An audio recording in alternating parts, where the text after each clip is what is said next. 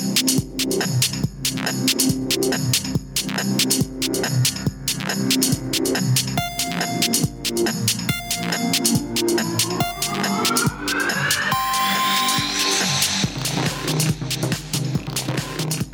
to the One More Rep podcast, where we take it beyond the barbell. I'm your host, Mo Dingo, and across from me with a nice cup of cold brew from Warehouse 4, where you at, is my man Brody.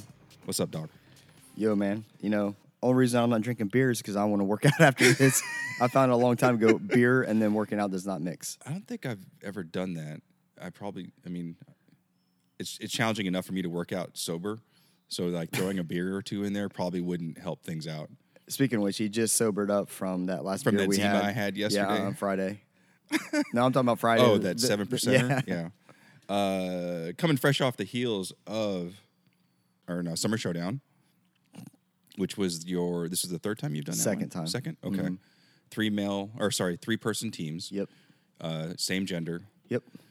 Now I, I've watched a lot of Brody's comps, and this one to me was probably more challenging than the rest of the ones that he's ever thrown because although the workouts weren't crazy, uh, not a lot of gymnastics, but because it was only three people, the rest was severely limited, Mm-hmm. and I think that's what um, really crept up on some people is Yeah. work rest cycles. I think Matt from um, the track said it yesterday.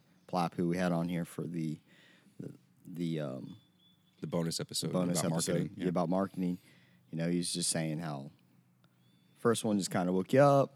Second one, you know, the strength was cool, and then it just progressively got really worse to where he said if I found his his spleen to uh, ship it back to him because it was his. He said it was over by lane one, right? Lane one, yeah. Mhm.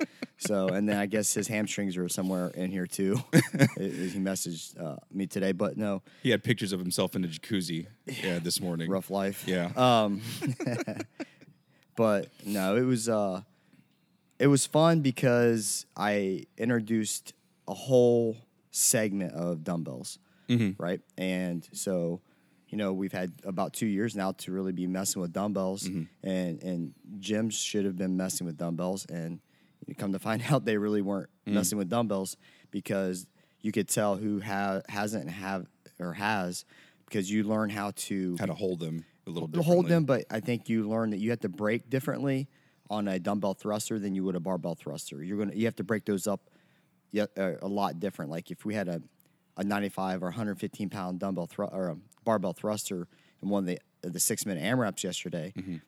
you know, it would have definitely been a little bit different. But they had to break those up because they're coupled with the overhead lunge as well. Mm-hmm. You put a barbell, it's a lot more stable. Mm-hmm. And I think what people found out how unstable they are for it's not like a barbell. Yeah, where you can kind of compensate.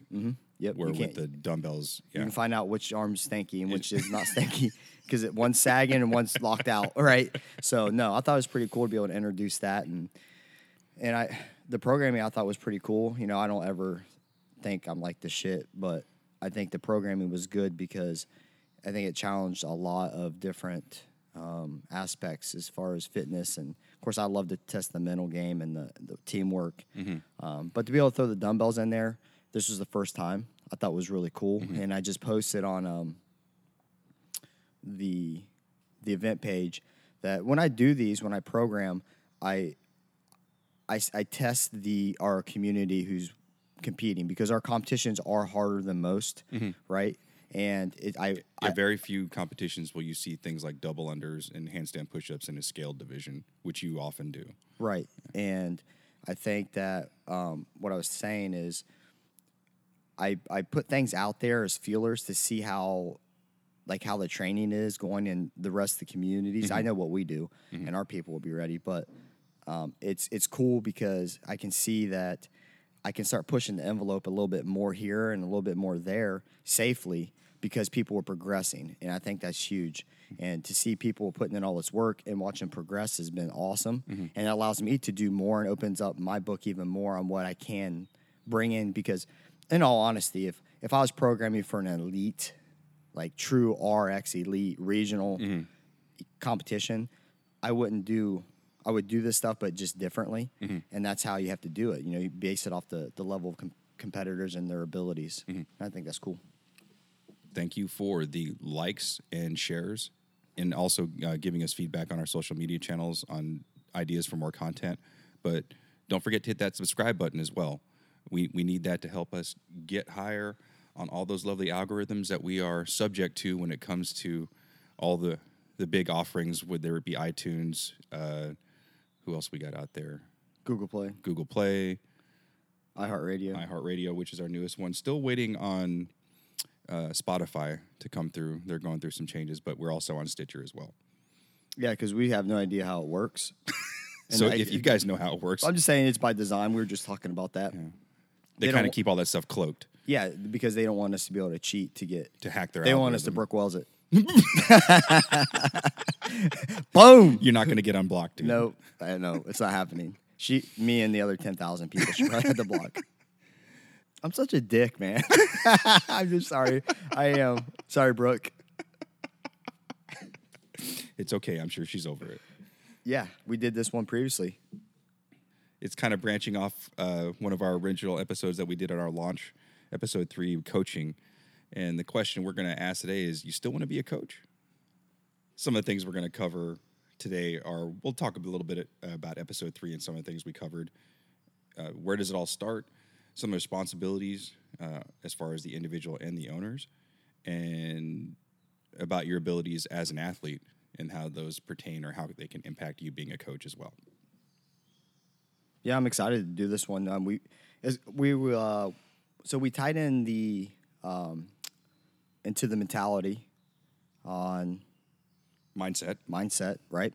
And I think it's cool. We're gonna we'll be able to hit these sub kind of these, these subtopics of our main topics that were actually really really popular. Coaching was one of them. Mentality is definitely still one of our top.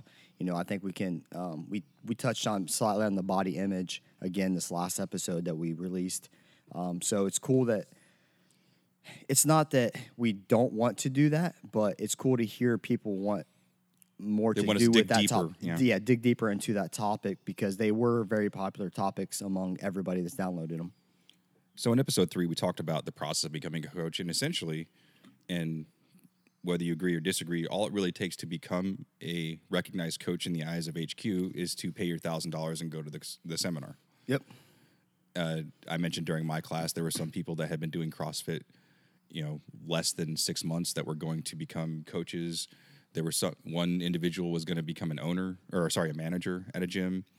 Uh, the, uh, but then you go to the opposite end of the spectrum where there was one individual in my class that had no access to a CrossFit box close to him, so he'd been doing everything through YouTube. Mm-hmm. So he was like super excited, and he was a sponge, and he would just soaking up all the knowledge and just hitting up all the facilitators and talking to everybody in the room because he just wanted to become part of this culture. And I want to touch on that real quick because we touched on this last episode. The question was, should you get your L1 if you're not interested in being a coach? Mm-hmm. And you know, I shot the shit out of it, like really, because. But I think this is the only exception I could see doing it is if you have zero access to an affiliate mm-hmm.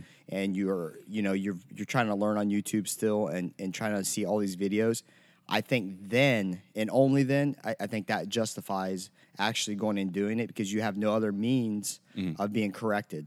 So, by he's not going to go teach all these people and think he's going to be this great coach. He needs it to make sure that everything he's learning is good, and then he can be kind of adjusted, and it gives him hands-on stuff to work on. So, If nothing else, an extremely solid foundation. right, we also touched a little bit about uh, our thoughts on the process. You know, Brody and I both have concerns for people that just basically come up and say, "Well, I want to be a, a gym owner, but I need to get my L1 first and pay my affiliation fee." You know, there's really no there's no filtering system. There's no checklist. There's no prerequisites in order for you to become a coach and an owner besides the financial aspect of it. Well, I think that there is a filter. It just it's a very slow filtering system, and that is about probably two years of when you open an affiliate and then when you close it.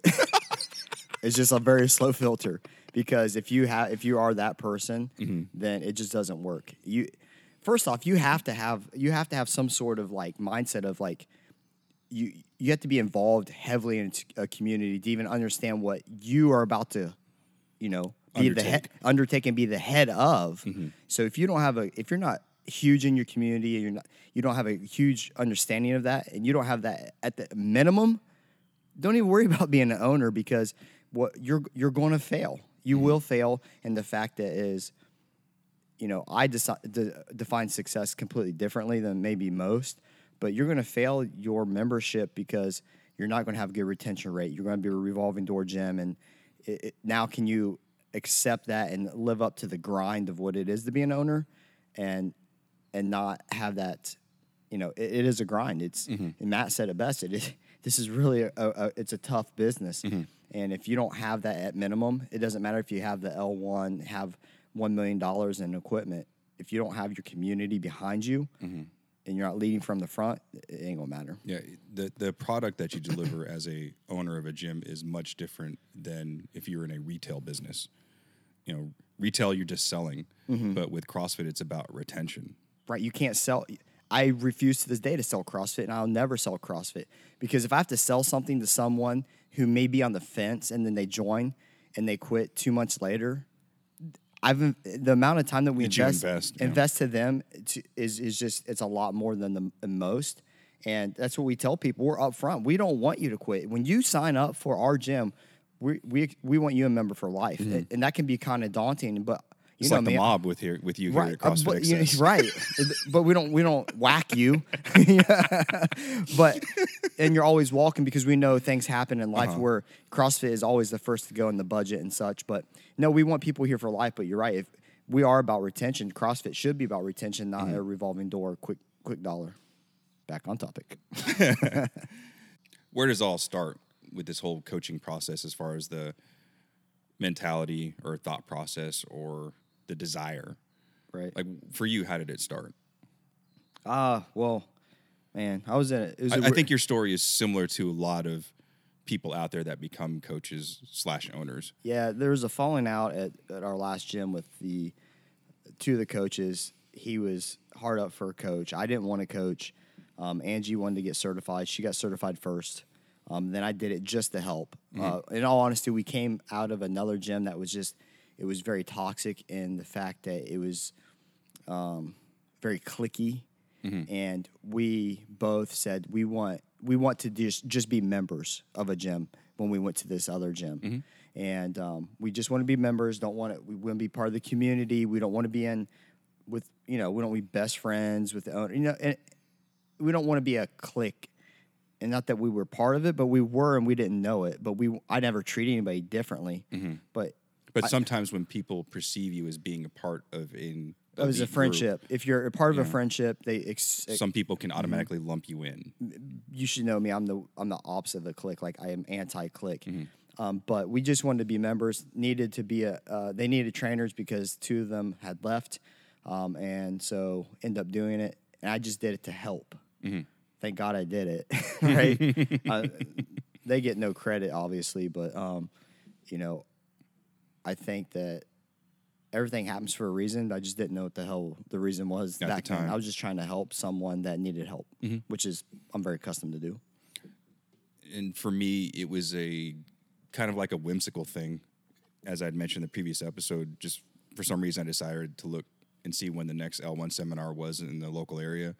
It was like within 30 days. I talked to my wife. She said oh, it was cool. And I went ahead and got it. And I don't think I told my owner that I had gotten my L1 until after, till after I had gotten it. I was like, oh, yeah, by the way, I went to the seminar last weekend. And they were like, "Oh, do you want to coach?" I was like, "Well, I didn't really think about it. I just wanted to go to improve Right. my skills. It was more for me. It wasn't with an end goal. And some again, just like you, some things happened. Um, you know, military medical move. Those three reasons why people leave, and uh, a couple of the coaches had left. One was military. Uh, one was just an, an issue of geography mm-hmm. because the person had was he had just got they had just gotten married and moved, and it just did it didn't make sense for that person to continue to come to our our facility because it was way out of the way. So they were kind of short on coaches and then i was like well yeah i'll, I'll help. Same same type of concept because that's just kind of my personality. I, i'm one of those people that likes to help people that Good people. Good people yeah. And boom here i am doing a podcast. doing a podcast not being talking about coaching right? Yeah. so for me it didn't really start anywhere other than just out of curiosity i just wanted to become a better athlete and i figured what better way to do that than going through the through the, the course like I was just telling Mo uh, off the mic, you know, if you could if you could ask gym owners like why they started a gym, there's going to be if you take ten reasons, someone's going to fall in those top ten for one of the reasons. Mm-hmm. And I think being a coach is the same way. It kind of it's just it's usually on a whim. No, very few people literally they start CrossFit. I want to be, a, be a coach, coach, yeah. you know, and then I want to be an owner. This ain't the minor leagues and the and the pros. You know what I mean? You really just start CrossFit and, and things happen, Mm-hmm. and then opportunities may arise, or you may you may have been impacted by a coach, Mm-hmm. and you want to be able to give that impact to someone. Mm-hmm. So there's other ways, but there's only a few reasons typically why people want to become a coach, and um, we're very similar. So let, us talk about some of the responsibilities of a coach. One thing people probably don't take into consideration as they pursue this lifestyle of becoming a coach is are the responsibilities. You know, you and I have talked at length about this, and it's it's nothing. It's not something you should be taken lightly. It's a huge responsibility. You're taking. People are looking at you as a subject matter expert, and they want you to help them achieve whatever fitness goals that they have it's something that you really have to be serious about when you make that decision to to become a coach. I, you know, we've kind of talked about maybe on air some, Mm-hmm. but off off the air, we've definitely talked about this. If you're not going to take this serious, don't even do it. Like, unless you're that one person has no access to, mm-hmm. you know, they just need it for them. You know, you need to really just. If you're not serious about your responsibility of these people you're going to be in essence in charge of mm-hmm. for an hour each day and be willing to put in the extra work and the extra time to find out you know all the nuances of you know how how they're moving how to detect it how they're moving. If it's right it's wrong. If it's wrong how to fix it how to fix it instantly give them cues and don't you have to be relentless with your cues. If you're not willing to go the extra mile and be there for these people um, that entire class, then you shouldn't be a coach. I mean, that's just the reality of it, in my opinion, because you know how it is. It's when I coach back to back classes and then I try to roll into a class, I'm I'm really tired, You're exhausted. right? And and just till recently, uh, my food has been way upped, and it's helped me out dramatically. I was highly under eating because you don't realize how much you Energy, you're how much exerting. energy you're exerting. So it wasn't. It's physically demanding in essence, but it, we're CrossFitters, so it shouldn't be that physically demanding. Mm-hmm. But it does take a lot of energy as far as you're you're fixing this, you're you're going, you're checking this, you're, you know, you should invest as much into your uh, training session as a coach as your actual training session. Mm-hmm. In my opinion, you have to be attention to detail, very focused. You have In the process of that, you have that clock clicking clicking clock- down. Yeah, too. you're you're under the clock. Um, you and it's just not you. So if you're training, it's you're trying to focus on you. Now you got to focus on you know ten to twenty other people and and and everything they're doing wrong, and still let them get their workout in and and and you know not interrupt their one hour and get the most out of them, and not just push them to the side because they're moving okay. And that's the faults that I often see. And I think one thing that people underestimate is the amount of time that it takes once you become a coach, because it's not just about that 60 minute class. Oh heck no.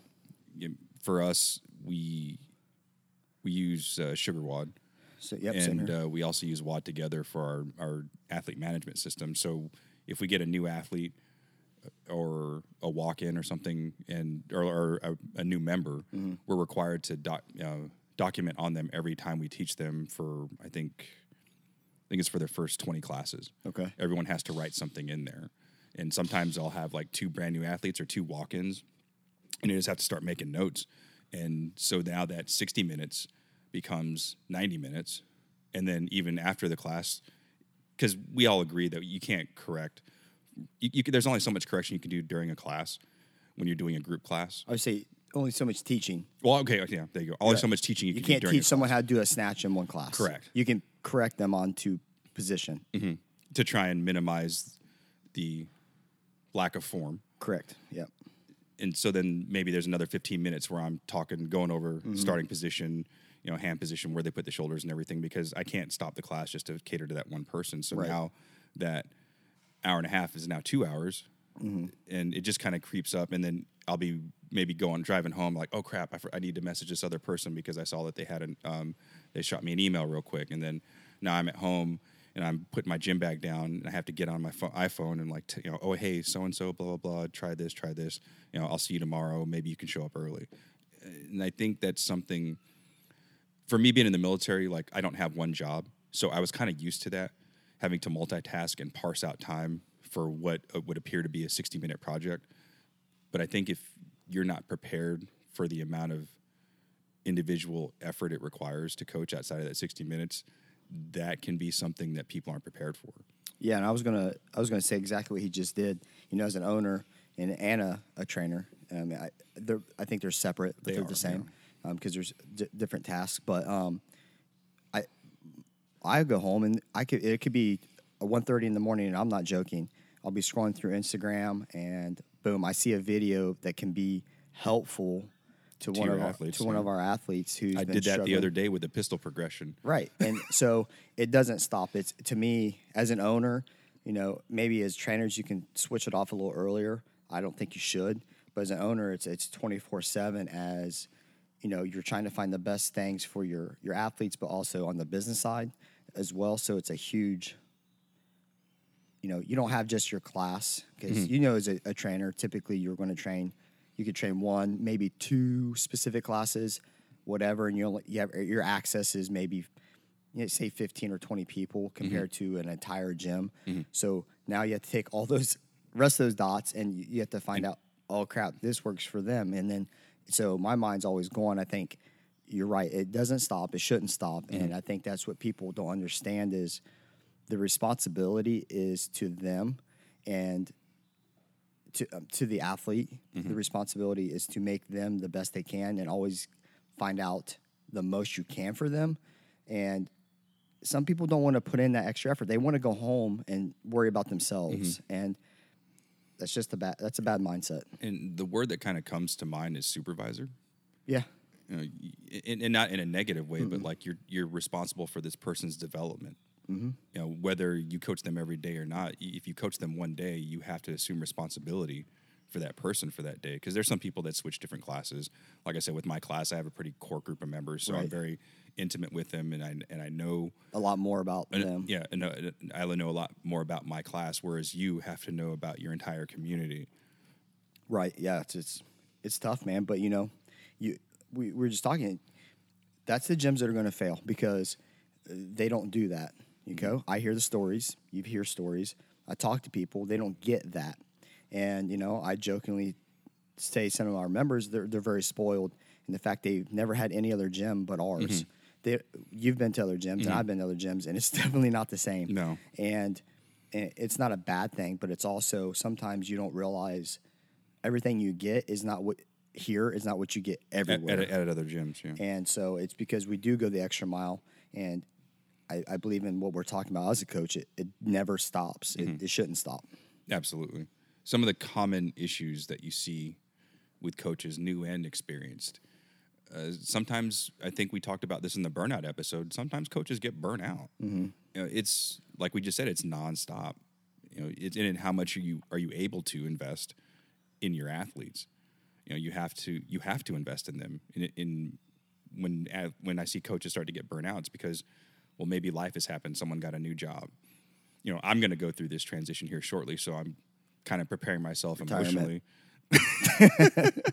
yes, I'm retiring from the Air Force, but you, you know, with my whatever my next profession is, how is this going to impact my my life as a coach? You know, and I have some concerns for that. I think you might be able to piggyback it.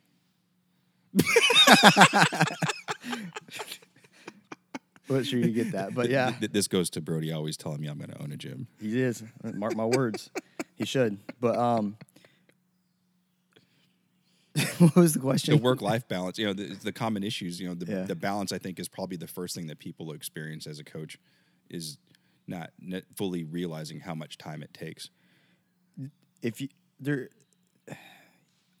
when you get your L one, you, like we've talked, you come out with like you're ready to go. You're ready to just You're legally yeah, you're ready to you're ready to get in and Yeah. start crushing it.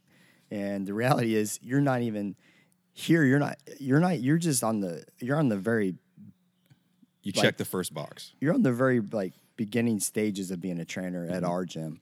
And I I would hope other gyms put a lot of effort, which we'll talk to you about in a second, is you have the most utter basic. Mm-hmm.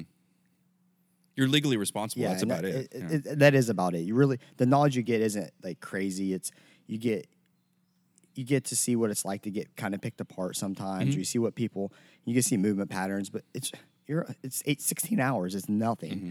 And um, so when you come in, you're ready to go, ready to go, ready to go, and I'm like, whoa, bro. no, you got a shadow. All right. Yeah. So we have a shadowing system. It's very, very long, um, and it's dictated. It could be even longer depending on some people. It just takes time to get comfortable, and I think that's what you see is you you come out of the L one, you you're ready to go, and then your first class. You're you're like, what the hell is this? It's it's crazy because there's so many so many eyeballs on you. Yep. You're under the clock. And guess what? One of your owners or the head trainers in your class Yeah. taking it. You talk you talk about pressure, yeah, right? ramps that up just a little bit. ramps it up a little bit. So yeah, there's becoming a becoming a new trainer. There's a uh, there's a lot of pitfalls, and I think to to try to minimize that, you need to latch on to someone who has experience Mm-hmm. And pick their brain.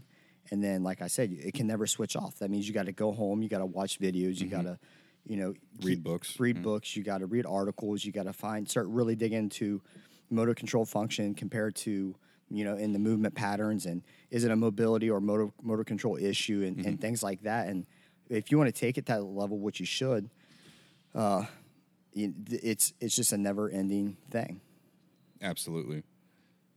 Now, moving on to the next part of this whole coaching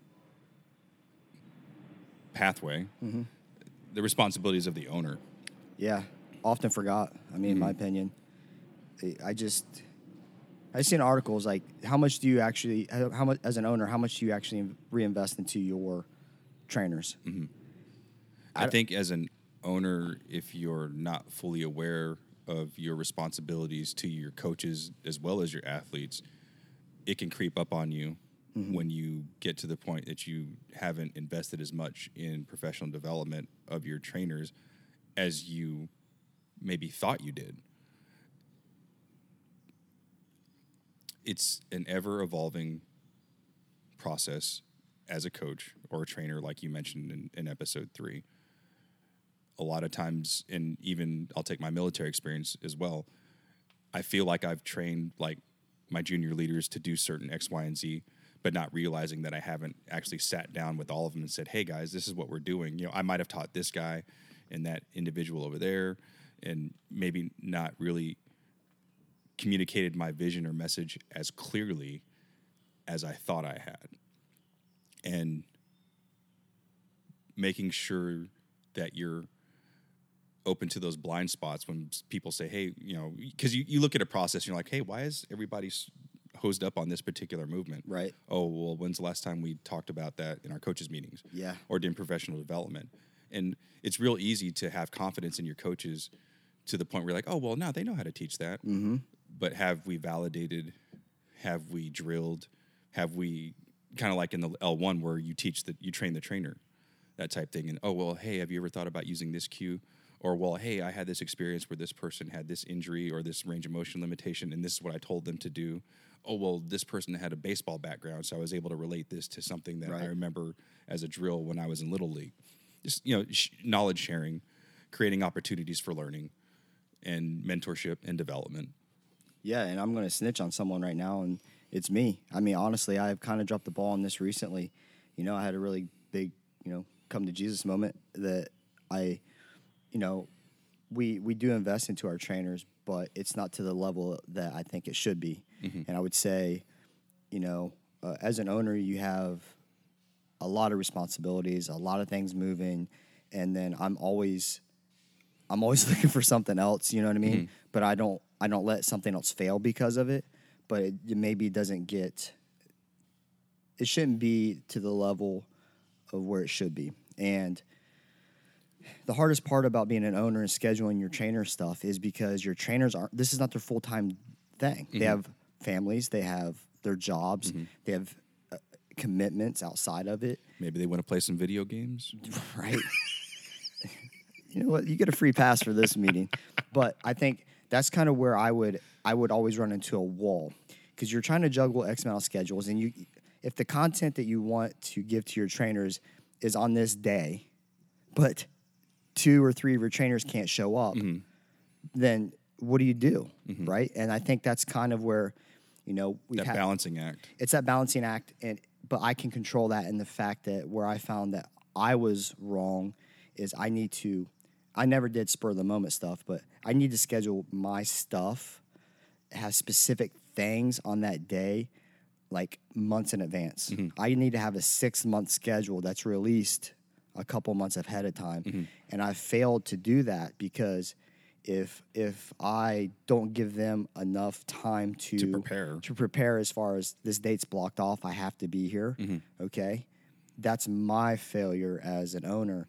And i realized that because you know i would have these things but say it's a month out but some people's schedule's already booked a month out. Mm-hmm. So i've kind of failed in that aspect because we've had we have trainer meetings we used to have two a month and first one would be about the the um, the business side, like because I I ask them their input and their advice and um, see what they think of the direction on the business side because they're they're attached to our community more than any other people as our trainers, right?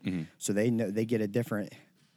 They may hear or f- get different feedback than what I get because I'm very um, I'm very direct. Sometimes I can become, an, even though I'm the easiest person to talk to, some people don't want to because they may not want to hear what I have to say.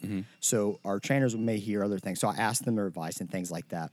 So we have that, and then the second part was where we teach them on an aspect. Like I pick a movement or pick something, Yeah, coaching development. Yeah.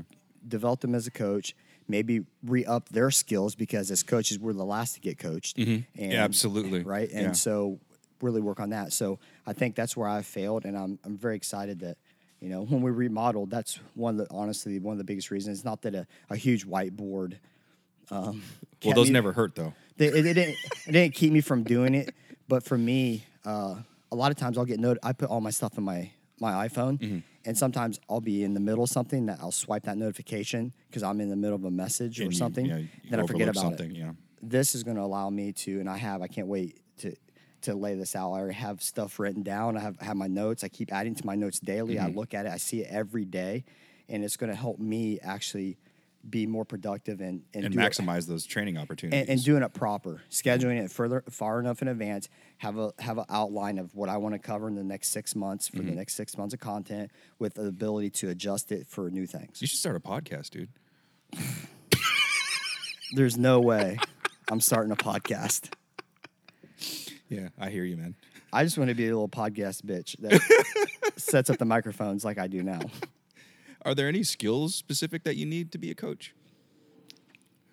Uh, yeah, I mean, I would think you a people person. the one thing that would come to mind is you have to be comfortable talking to people, talking to strangers, talking to people you know.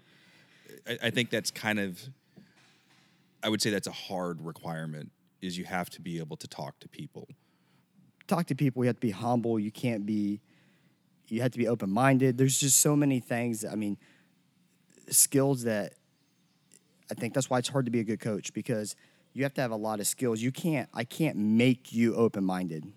Correct. I can't. Yeah. I can't make you love people if you mm-hmm. don't. If you're not a people person, like one of our trainers is very fun. Sunny. She's she loves dogs more than humans, and We, we had a long talk right? about that. so if, if a house is burning and there's a dog and a human inside, she's Yeah, getting the, the dog, dog. and she knows one's gonna die. Just this is the reality of it, and that's just, you know, uh, her husband's you know in, in law enforcement, and she was in the law enforcement field, and when you are in that area, you you actually start getting more respect for animals, Animals. than you do Yeah. actually people because you That's like in the military. Those work the dogs get better treatment than the uh, active duty airmen. right yeah right the best food the best training They got all the best gear. Right. Yeah. And um, so I think you can't make people, and she does a great job. But she's like, we're very, uh, we could be brother sister. It's kind of really weird. Uh-huh. Yeah. And um, but you know, she does a great job. She she she's a coach, and she likes to be a coach, and she likes to learn, and she likes to teach. Mm-hmm. And I think that helps get her over that hump of she likes our people that are inside here, Mm-hmm. but like she may not like you if you're not inside here, but she, she's not really a people person. She love it's like a family, you know. Uh-huh. Yeah. She's not going to hate her family, and she, you know, she could, but she doesn't hate Mm-hmm. her family. So one thing that I've heard people say is that, well, I'm an introvert. But I've seen plenty of people that have identified themselves as introvert be very good coaches. I, I don't think that's something that if you've branded yourself that or you've taken like some sort of measurement tool that says you're an introverted type person, I don't think you should let that preclude you from becoming a coach because if you're passionate, mm-hmm. you can overcome that. And just like you said with Sunny, like she loves her family, Mm-hmm. but maybe when she goes out to the grocery store, she's not going to strike up a conversation with someone in stranger, line. right? But in here, everybody's family, and I think I, I don't think That does that's- help. I would say yeah, you're I- right. I, don't think that's something you should say. Oh, well, I can't become a coach because I'm an introvert. Right. I would. Yeah. I mean, I, you don't know until you know, right? Mm-hmm. Uh, Until you do it, and that's just that's anything. Now it's, I don't know. You have to have some. You have, the passion is good, but in my opinion, passion only it only burns for so long. Mm-hmm. As far as my mine doesn't burn out, but it's that it only gets you to one spot, and then you need knowledge, and then you need, you know, the the time, the dedication, the willingness to sacrifice a lot. It's just a lot that goes into after the passion. And Stu says it a uh, really well. And he says it often that you know, passion's great, but you It's can't. not going to pay the bills. passion does not pay the bills. It doesn't because you can. I can. I know a lot of passionate people, but it doesn't mean they can come and do what I do. No, absolutely. And one of the biggest questions, and this came from our social media channels when we did our Ask Us Anything episode, and we wanted to actually save this question for this particular moment. Is the question was, do you have to be a good athlete to be a good coach? right? And uh, I think, I think if you think that, you're being very ignorant to that. If you look at Bill Belichick, that dude He doesn't look like he could sack a quarterback. he couldn't throw a ball. He isn't intercepting nothing. He's Yeah. not gonna. He's not gonna play Mike linebacker. Yeah, Um, he isn't. You know, he's not gonna be. he's not going to run back. He's not going to make the top 100 on NFL Network. but I'm just saying, it does not mean that you have to be a great athlete. Mm-hmm. You have to have a good mind, and you have to be willing to learn and to bury yourself into what you're what you love, and just let it completely surround you. Mm-hmm. And that way, you know, honestly, it's I think if you can let something surround your mind and then you start and you just shut shut it off and you see your surroundings, you can start really picking out some certain things. Like that's why I think when I get in, the sh- honestly, I think the best in the shower. I think I'm finally in my moment of like ten minutes of I'm, I'm completely relaxed. I'm not really thinking about anything, but just like this is my time away and it's something I enjoy. And honestly, my best ideas always come from I literally I'll come out of the shower. I'm like I'm rushing to get to my phone so I can get this stuff down. Yeah, because you messaged me. What was it Wednesday or Thursday? right? It was. I wasn't in the shower, guys. I wasn't in the shower thinking of Mo, but because that'd be really weird. But um, no, it, it, it is because I think when you let your mind go, right? Because you mm-hmm. you switch it off, and then if you're surrounded by a lot of things that is your business or what you are a huge part of, then you start seeing small things that you may or may not have seen mm-hmm. because your mind was so busy. Mm-hmm. And I think that's what happens. Bill Belichick is he's going to go probably the greatest coach of all time. I would agree. And In my lifetime, Yeah, yeah. and- and- yeah. And um, and that's a long time for Mo. And and uh, okay, so I've seen athletes play that are now coaches. he's seen Yeah, Super. Bowl one. Yeah. But um, no, I think that's that's the thing is you don't have to be a great athlete, Mm-hmm. but you I think if you he played the game, he Mm-hmm. did, and I think you have to, and I think that's probably if you look at CrossFit, that's how we you've done CrossFit, and now you want to be a coach, and he did he played football. Mm-hmm. He maybe was a better uh, mind Mm-hmm. than a player, which you often see he made the transition and he was just he he actually was just an errand boy when he first started Mm-hmm. if you if people don't know his story and he would he just really didn't he had no involvement in the team he literally just would run errands and, and whatever this guy needed Mm-hmm. Yeah. anyways he studied under a very good football mind Mm-hmm. and when he was running errands he started hearing things Mm-hmm. he started listening which is Key. key.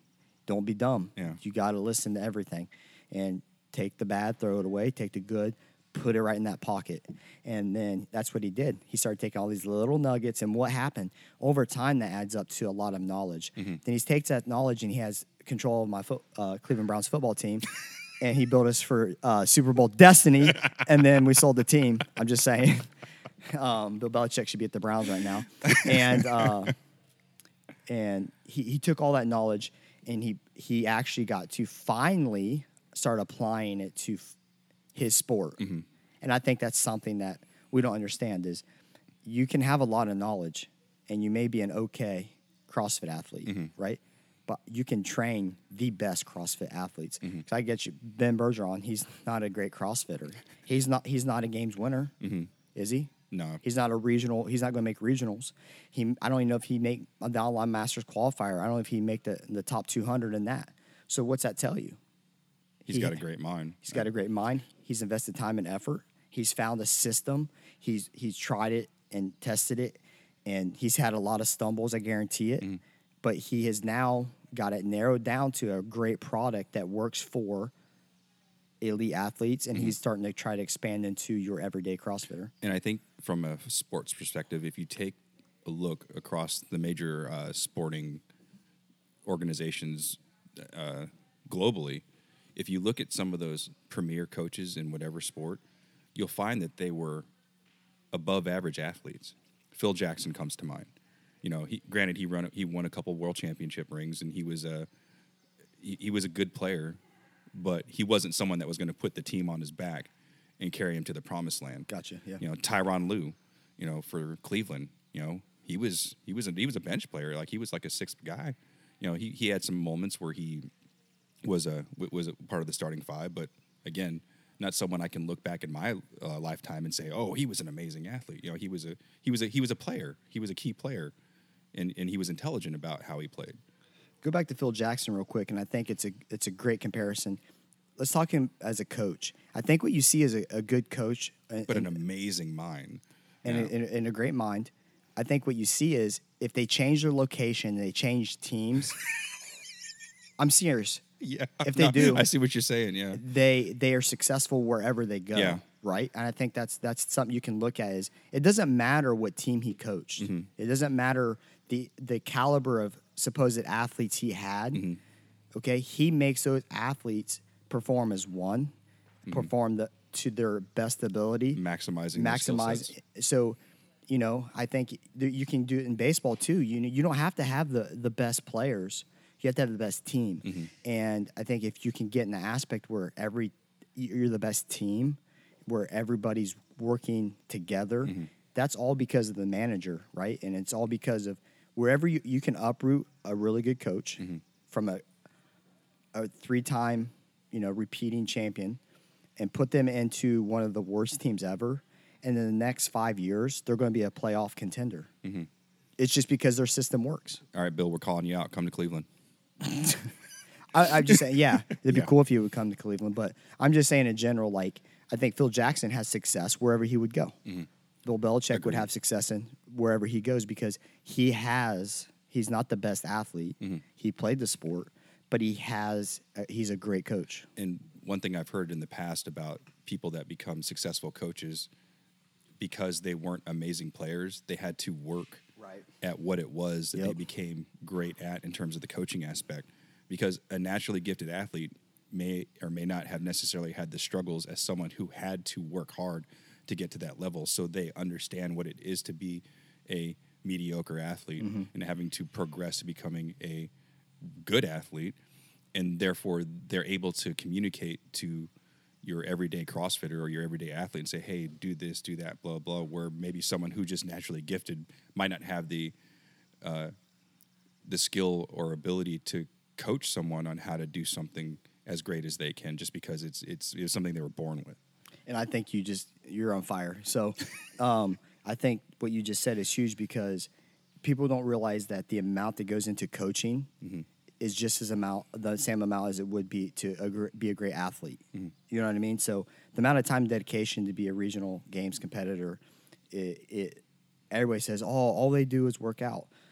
Yes and no. Yeah, they, their their their volume's much higher, and it mm-hmm. may take instead of an hour and a half, it may take them three hours to get everything in, you know, four or five days a week, whatever it may be. But guess what? If I said, hey, Mo, you do three hours a day, right? And you're going to be a games athlete, it, it just doesn't translate. You have to mm-hmm. have some sort of attributes. Mm-hmm. But they put a lot of time and effort into training, mo- mobilizing, getting, keeping their bodies, the nutrition. Mm-hmm. As a coach, a co- real coach, you put just the same as am- amount of time into being a great coach as the athletes do to be a great athlete. And I think that's where that's where I've I've I had to draw a line is was I ever going to go to regionals games? No. Okay. I could be I think I could be a lot better CrossFitter if I took away from coaching and mm-hmm. invested more into myself, which is very s- selfish, and mm-hmm. I would never do that. But I, I've taken on the role not as a cop out because, you know, I'm not going to say I would be good or bad, but it's not a cop out to say, oh, now I'm not a great athlete because I'm an owner. No, I've made the decision that my job is now to make everybody better mm-hmm. And as best they can. So I invest most of my time into that. Mm-hmm. I'm the last to work out, I'm the last to train. And I think because if you don't put that time in, I think the results will start showing and your members could still be happy, mm-hmm. right? They could be happy and have a great community and they're still working out and still getting fitness. But I'm not happy with happy. I want mm-hmm. I'm happy with great. Yeah. And that's what I strive for. And I think for me, final thoughts on all of this in terms of if you're making that decision to be a coach, the one thing you have to ask yourself is are you willing to make the sacrifice? Because I think that's what this boils down to is what can you sacrifice in order to become a, a great coach? Because you just listened to what we said, and that's only one small percent of what it takes to be a great coach. Mm-hmm. And what we said, can you sacrifice what we just said? Are you going to sacrifice your training time for your other members' training time? I'm just saying. Yeah. Is, your- is your is your snatch more important than your members' snatch? Mm-hmm. Are you going to go get your session in and not get and not be sit there and like Mo said, spend another 15 minutes with the uh, your member who is just still trying to grasp the hang power snatch? Mm-hmm. You're going to go get your session in because you got to leave. Mm-hmm. So who are you going to choose? Yeah, I, I, there's multiple occasions a month where I have to cut my workout short because I have to take care of an athlete, and Right. that's fine. I- Are you going to sacrifice that? Yeah. Right? It's some people are like, yeah, I'll do it, and some people are like, no, I'm. I want to see what I can snatch. And if you're if you're the latter, then just stop. Mm-hmm. You really need to think about. You really need to think Yeah. about what you're doing because if you can't sacrifice just the couple things that we brought up, um, Yeah, we're just this tip is the yeah, iceberg here. This is very small, and if you can't sacrifice at least that, don't be a coach. Be an athlete. Yeah. And there's nothing wrong with that. No, absolutely, we need athletes Yeah. because then it gives me people to coach. But as always, if you guys have any questions on our philosophies or thought process, please hit us up. Uh, we've had a lot of people shoot us emails, uh, met Facebook Messenger, uh, Yesterday. DM us on Instagram. We even had the pleasure of meeting some of our listeners yesterday Yeah. during the competition, so that was amazing. So thank you for coming up and saying people hi. I had no idea. That. Yeah. Same with you, right? Yeah, I had no idea. Some people listened and they just came up and said, "Hey, I really appreciate the show," and I'm like, Yeah. you know, that, that makes us feel good about what it is we're doing here. So. Yeah, because we don't we can't put faces on the downloads. Yeah, unfortunately, I can see your IP address, but I don't know who you guys are. Yeah, it's probably Chinese. that would be creepy. Yeah, All right, so this week's call to action. Uh, we know you like, we know you share, but we need you to hit that subscribe button on whatever uh, manner of software or program that you're using to listen to our show. That really makes a huge difference, like we mentioned earlier. But as always, thank you very much for being part of this community. We really appreciate what you do for us. Uh, send, continue to send us those messages. Give us inspiration ideas for show topics. for every subscription we get, Mo gives you a hug. Yeah, Just yeah. let. Let I'm a big know- hugger. Yeah, he's a big hugger, right? no, yeah, hit the, hit that subscribe button. It only takes a second, and I think that um, you get our content instantly downloaded Yes. to your phone. Um, So you wake up, boom, it's there. right. I mean, what's better than actually that night? Oh yeah, you're right. Well, maybe, maybe for the right before you go to bed, you get a, Germany, you yeah. get sweet dreams of the one one more rep podcast. I don't know. All right, that brings this week's episode to a close. I'm Mo and I'm out. See ya. Thank you for listening to the One More Rep podcast. You can follow us on Facebook and Instagram at One More Rep Podcast, or on Twitter at Can I Get One More, or shoot us an email at Can I Get One More at gmail.com.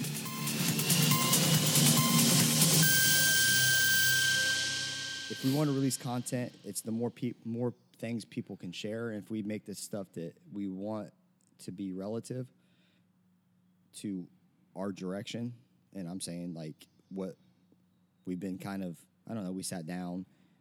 You know, you wanted to go this way, and I was like, wanted to go that way. Not in a bad way, Yeah. but I think it's worked out for its best. Oh, absolutely. So I think Because this is absolutely not the direction I had originally at all, and it's way different. Because I, I told you I was like I was just thinking like once a month, Mm-hmm. you know, for like an hour, and then just be cool with it. And then you're like, nah, fucking, we're gonna record every day for eight hours, and you're gonna stay in here. I'm gonna chain you to these to these walls. But look at what's changed, man. You're bringing your own cup for your cold brew now.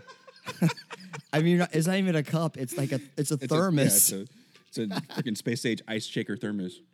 and you said that you've been spoiled. Imagine that you only Yes, got, I have. I have been spoiled. You would have got craft beer, so you only got tipsy once a month, and then you got really good cold brew once a month.